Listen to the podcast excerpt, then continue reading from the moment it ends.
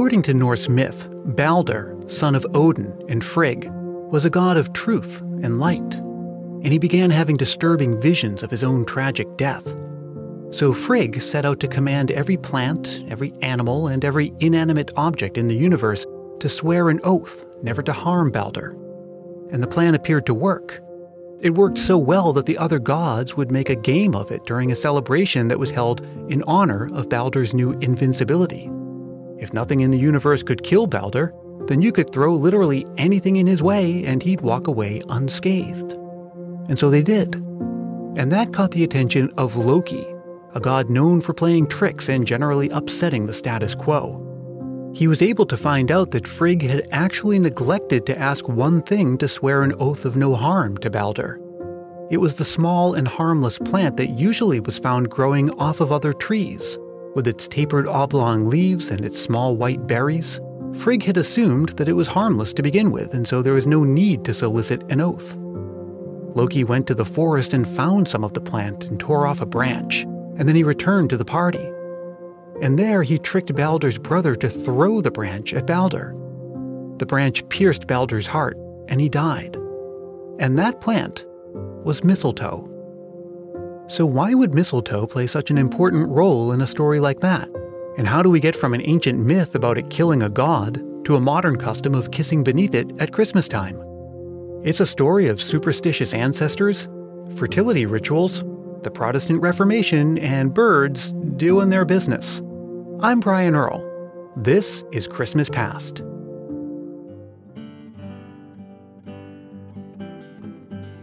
Our story begins way back in some indeterminate ancient times, where our ancestors noticed a couple of interesting things about mistletoe. In the first place, it stayed green all year round, and that was interesting enough.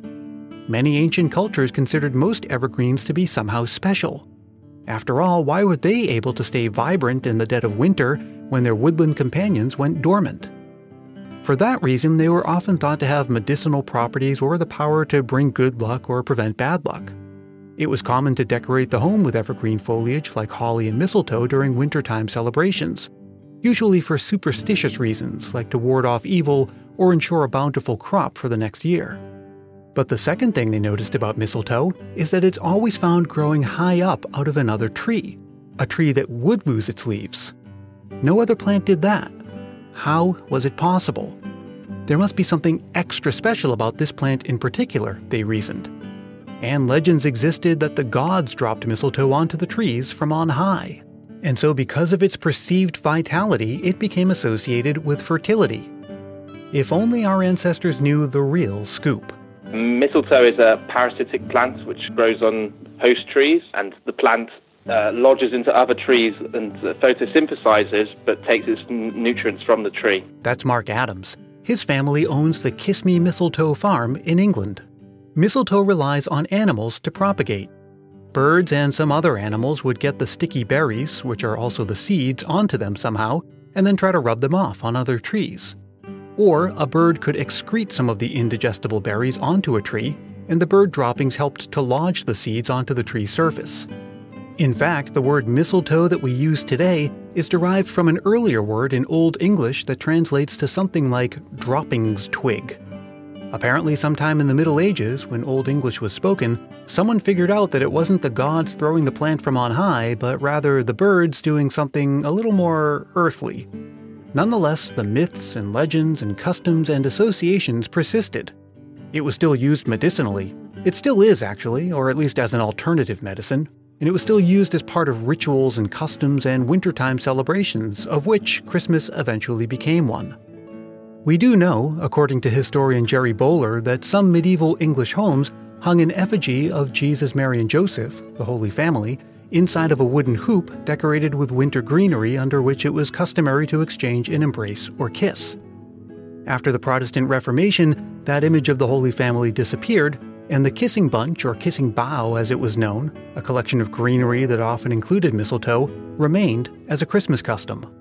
And as a matter of fact, before the Christmas tree became the main evergreen foliage on display in the home at Christmas, which wasn't really all that long ago, it was mistletoe and holly that took that starring role. And that didn't sit too well with some people who saw it as a symbol from pre Christian times. It was actually seen as a, quite a dirty plant by Christianity, so its connection with Christmas has not been that clear cut. In a lot of churches in the UK, it's still banned. It's seen as a pagan plant. Pagans were not seen in the best light in the UK in the few thousand years after. It's also likely that up until the 19th century, that custom of the kissing bough was something you'd see only among the so called servant class. But eventually it became more widely accepted, along with the English custom of how the kissing worked. But the British tradition is every time you have a kiss, you should take a berry off.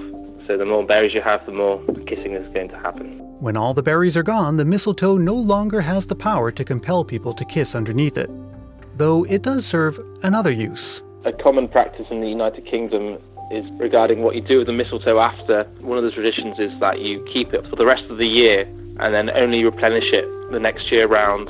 It's supposed to ward off even, evil spirits in the pagan tradition. So you keep it up all year so it dies and shrivels up. Now, of course, our American tradition is just a continuation of that English tradition, which isn't the only game in town. Every all the European countries have slightly different twists on the how they do it. I know in Italy the tradition is actually to hang the mistletoe up for New Year's Eve rather than for Christmas.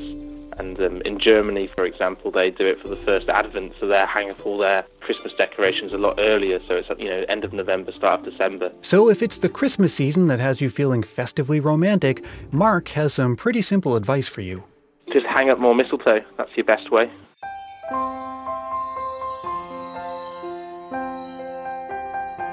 Everyone remembers their first kiss, whether mistletoe was present or not.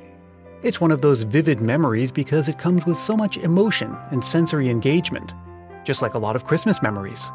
The warmth of togetherness, the sights and sounds, the anticipation and excitement. We all know that feeling, so we can all relate to Kevin in Chicago who shares this Christmas memory. I have so many amazing Christmas memories, such as my mom making great grandma's Swedish spice cookies my dad looking overwhelmed with so many tangled and non working Christmas lights sprawled across the floor. And having all six of us kids sitting at the table like an assembly line stringing popcorn and cranberries to make garland for the Christmas tree. Those were always my favorite trees, and they were even better when my mom would give in to letting us put tinsel on them, which she hated because it got everywhere. Still, I think the most vivid memories were from Christmas Eve when all six of us would insist upon sleeping in our older sister's room. We had two kids on the bed, two on the trundle bed, and maybe even one or two of us underneath the bed. Clearly, we wanted to be together, but an underlying motive may have been so that no one saw the gifts before anybody else. Even so, in the morning, someone would always sneak out, sneak a peek at the gifts, and they couldn't wait to report back what they saw. Soon all the kids were downstairs and clamoring to get started. But for some reason, it was always harder than usual to get our parents up and out of bed. After enough pleading, after the coffee was made, my dad would read the letter that Santa left for us, which shared all the good things we did, and some improvement areas as well. By and large, we had done just enough to make the nice list. With my dad's huge camcorder ready to go, we finally were allowed to open the gifts one at a time in an attempt to make the magic last. And we were always interested in what everyone else received, because you never knew, maybe their gifts could turn into your gifts as well. I'd love to hear your Christmas memories, and I'd love to share them with the rest of the Christmas Past family. It's easy to do, and there's still time for this season. Just record a voice memo into your phone and send it to ChristmasPastPodcast at gmail.com. Try to keep it to roughly a minute, make sure it's clean and family friendly, and be sure to say your name and where you're from. Christmas Past is produced in sunny San Mateo, California by yours truly, Brian Earl. Thanks so much to Kevin in Chicago, and thanks also to Mark at Kiss Me Mistletoe Farm. You can visit them at kissmemistletoe.co.uk. I'd love to know how your Christmas season is going so far, so let's keep in touch. You can send me an email anytime or join the conversation on social media. Just look for Christmas Past on Twitter and Instagram, and do make sure to join the Facebook group because we're having fun there all year round. And if you're feeling the Christmas spirit, why not help more people find the show by telling a friend about it or leaving a review on Apple Podcasts? Those are quick and painless ways to help support the show, and they really do make a difference. If you leave a review, I'll even send you a sticker to say thanks. Message me for details. We'll meet again soon, and until then, may your days be merry and bright.